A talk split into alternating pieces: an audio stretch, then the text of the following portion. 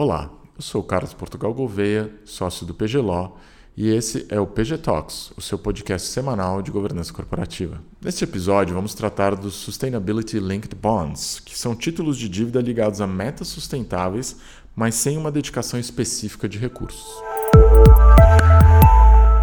Na semana passada, discutimos os Green Bonds, que são títulos de dívida ligados ao financiamento de projetos de desenvolvimento sustentável. Nesses títulos, o uso dos recursos fica atrelado a um determinado projeto ou iniciativa que precisa ser financiado por meio da emissão de dívidas. Há, no entanto, um outro instrumento financeiro, os Sustainability Linked Bonds, ou SLBs, que vem sendo usado com bastante sucesso para financiar empresas comprometidas com a agenda ESG. A principal diferença entre os dois instrumentos é que os recursos adquiridos por meio dos Sustainability Linked Bonds são de uso livre, sem uma destinação específica a um projeto, como identificamos nos Green Bonds. Assim, no momento de emissão dos SLBs, as empresas receptoras se comprometem com determinadas metas gerais, que podem ser de diversos tipos, como a redução da emissão de carbono, a maior representatividade feminina nos conselhos das companhias, o uso adequado de recursos hídricos, dentre outros. O cumprimento das metas é aferido por indicadores chaves de performance,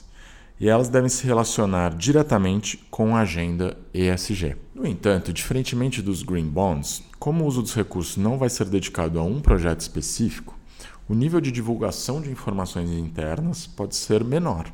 Por exemplo, numa emissão atrelada a metas de presença feminina nos conselhos das companhias, não é necessário que a empresa divulgue dados sigilosos relacionados ao seu processo produtivo para comprovar o cumprimento das metas estabelecidas.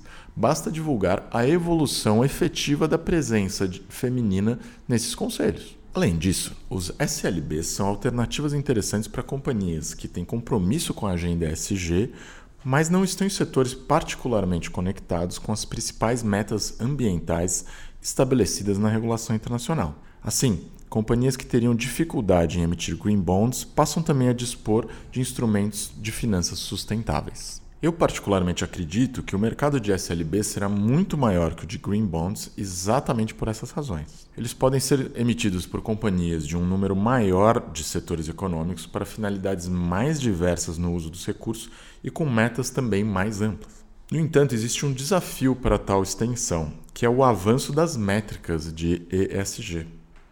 Como já discutimos em nossa série de webinars sobre ESG, que você pode rever no nosso canal do YouTube, desde o surgimento da metodologia de ESG com o relatório Who Care Wins, no âmbito do Pacto Global em 2005, até o momento presente, o maior desafio é como medir o atingimento das metas ESG de forma a evitar o chamado greenwashing.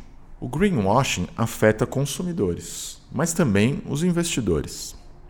Companhias poderiam mascarar os seus resultados nas políticas ESG para conseguirem empréstimos com juros mais baixos no mercado internacional, mas sem dar aos investidores a maior segurança identificada em projetos que realmente combinam uma preocupação com a sustentabilidade, com políticas de diversidade e com o combate à corrupção e à lavagem de dinheiro. Felizmente, as métricas ESG têm avançado muito nos últimos anos, de forma que podemos dizer com razoável segurança que o preço a ser pago pelos greenwashers será o fechamento desse mercado para eles. De forma que quem implementar bem as políticas ESG agora, no futuro colherá uma vantagem competitiva, na forma de juros mais baixos em suas emissões de dívidas primeira emissão de SLBs no mundo foi feita pela companhia italiana Enel, conhecida por sua atuação no setor energético. Em 2019, a Enel, no Brasil, captou 1,5 bilhão de euros em uma emissão ligada ao cumprimento de três metas de desenvolvimento sustentável. Desde então, a Suzano, empresa que já tinha adotado anteriormente os Green Bonds, realizou no Brasil a emissão de dívida com vencimento de 10 anos mais barata da história do mercado financeiro brasileiro, a uma taxa de apenas 3,1%.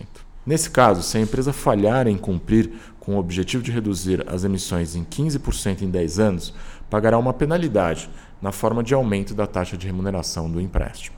Com base em nossa experiência, o que podemos dizer é que a emissão tanto de green bonds quanto de SLBs é diferente sim da emissão de títulos comuns. No caso desses novos tipos de títulos de dívida, a preocupação com seus termos é constante e não apenas nos momentos da emissão, do vencimento de juros ou do principal, por exemplo. Um título bem feito vai colocar toda a companhia em movimento para o atingimento das metas previstas, superando em muito o envolvimento tradicional apenas dos setores financeiro e jurídicos da companhia. Ou seja, além de muito mais vantajoso economicamente, esses títulos são também muito mais desafiadores e instigantes. No próximo programa você vai ouvir nossa entrevista com o Valner Cunha, diretor jurídico da Suzano, que vai nos contar mais sobre as recentes iniciativas da empresa e a fronteira dos instrumentos financeiros ligados à agenda de sustentabilidade empresarial, incluindo os desafios de emitir green bonds e SLBs. E se você gosta do nosso podcast, aproveite e também siga a gente nos canais do PGLO no YouTube, Facebook e LinkedIn, onde você nos encontra como PGLAW. Se você quiser mais informações sobre finanças sustentáveis, entre em contato conosco pelo nosso e-mail info@pglo.com.br. Estamos esperando vocês no nosso próximo episódio.